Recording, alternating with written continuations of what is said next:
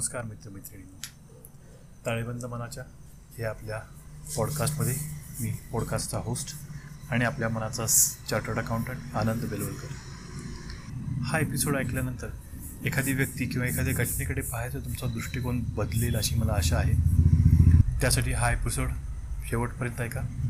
Title वाचून तुम्हाला कदाचित आश्चर्य वाटलं असेल की हे कसे काय शक्य, कैकयी एक प्रेमळ माता, हे कसे शक्य? कारण आपण लहानपणापासून ऐकत आलो कैकयी ही एक दुष्ट आई होती, हे आई कशी नसावी याचं उदाहरण देताना आपण म्हणतो की कैकयीचे गुण. पण हीच कैकयी एक प्रेमळ माता असू शकते. यासाठी आपण थोडंसं रामायणातली गोष्ट ऐकूया. तर ही गोष्ट आहे राजकुमार दशरथाची. दशरथ जेव्हा राजकुमार होता त्यावेळेला त्याच्या हातून चुकून वनामध्ये श्रवणबाळ श्रवणकुमार ह्याची हत्या होते.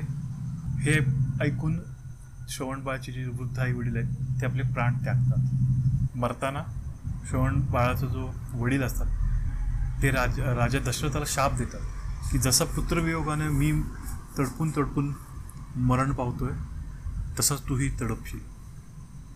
हे ऐकून राजकुमार दशरथाला अतिशय वाईट वाटते, कारण त्याने मुद्दामून केलेलं नसतं, चुकून त्याच्या हातून हे झालेलं असतं.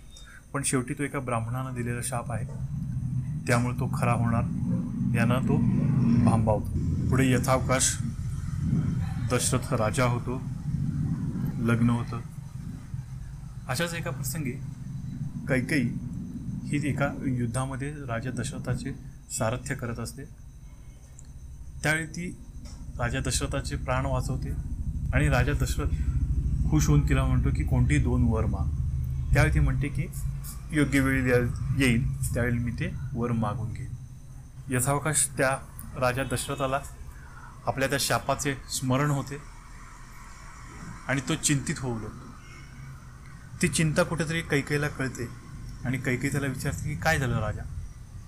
त्यावेळी तो ती सगळी घटना त्याला कथन करतो.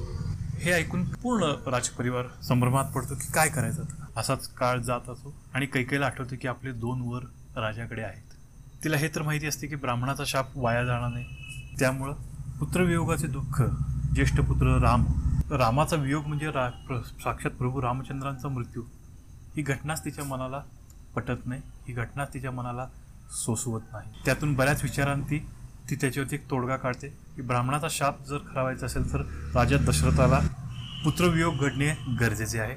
पण त्याच वेळेला राजा प्रभू रामचंद्रांचे प्राणसुद्धा वाचले पाहिजेत. ह्यातून ती एक कठोर निर्णय घेते, ज्या निर्णयामुळं ती पूर्ण समाजासमोर, पूर्ण राज्यासमोर एक खलनायिकाच्या स्वरूपात पुढे येणार होती. पण प्रभू रामचंद्रांवरच्या प्रेमामुळे ती ह्या गोष्टीला तयार होते. ती राजा दशरथाला आपले ते दोन वर मागायची आठवण करते.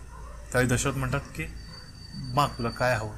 त्यात एका वरातून ती म्हणते की मला प्रभू रामचंद्रांना चौदा वर्ष वनवासात जावं आणि दुसऱ्या वरात चा उपयोग करून, दुसऱ्या वराचा वापर करून ती असं म्हणते की तिचा मुलगा भरत याला राज्याभिषेक करावा. आता तिला हे माहिती नसेल का की मोठा मुलगा हाच राजपदाचा अधिकारी असतो, पण तरीही ते मागते. त्याचे कारण, जर पुत्रवियोगाचा दुःख राजा दशरथाला भोगायचे असेल पण प्रभू रामचंद्रांचे प्राण तर वाचले पाहिजे, ह्यासाठी हा कठोर निर्णय घेणे तिला भाग असते. हीच आहे या घटनेची दुसरी बाजू. म्हणून मी जे एपिसोडचं टायटल दिलं त्याच्यामध्ये मी म्हटलं की प्रेमळ माता. आता तुमच्या लक्षात आलं असेल की मी प्रेमळ माता का म्हटलं. मला यातनं फक्त एवढं सुचवायचं की प्रत्येक गोष्टीला, प्रत्येक व्यक्तीला, कुठल्याही घटनेला एखादी दुसरी बाजू असू शकते, जी ज्या जी बाजू तुमच्या समोर आहे त्याच्या पूर्ण वेगळी, पूर्ण विरोधाभास असेल. कदाचित काही वेळेला आपण, काही वेळेला म्हणण्यापेक्षा बऱ्याच वेळेला आपण एखादी व्यक्ती, एखादी घटनेबद्दलचं पूर्वग्रहदूषित मत तयार करतो. अशा वेळी बऱ्याचदा आपला भर असतो तो कोणीतरी सांगितलेलं असतं, कोणीतरी काहीतरी सांगितलेलं असतं, त्याच्यावरती आपण आपलं मत तयार करत असतो. अशा वेळेला थोडंसं ह्यातनं बाजूला जाऊन जर आपण ह्याला काही दुसरी बाजू आहे का असा जर विचार केला तर कदाचित मला वाटतं की ती व्यक्ती, ती घटनेचं एक वेगळ्या अँगलनं वेगळ्या दृष्टिकोन तुम्हाला मिळू शकेल. असं जर झालं आणि आपण आपली काही नाती, काही रिलेशनमधला कडवटपणा, काही माणसांमधला कडवटपणा जर कमी करू शकलो तर हेच या एपिसोडचं यश असेल असं मला वाटतं. तुमचे मत, तुमच्या प्रतिक्रिया, तुमचे अभिप्राय माझ्यापर्यंत जरूर पोचवा. भेटूया पुढच्या शुक्रवारी अशाच एका वेगळ्या विषयावरती बोलायला. तोपर्यंत काळजी घ्या. शुभरात्री.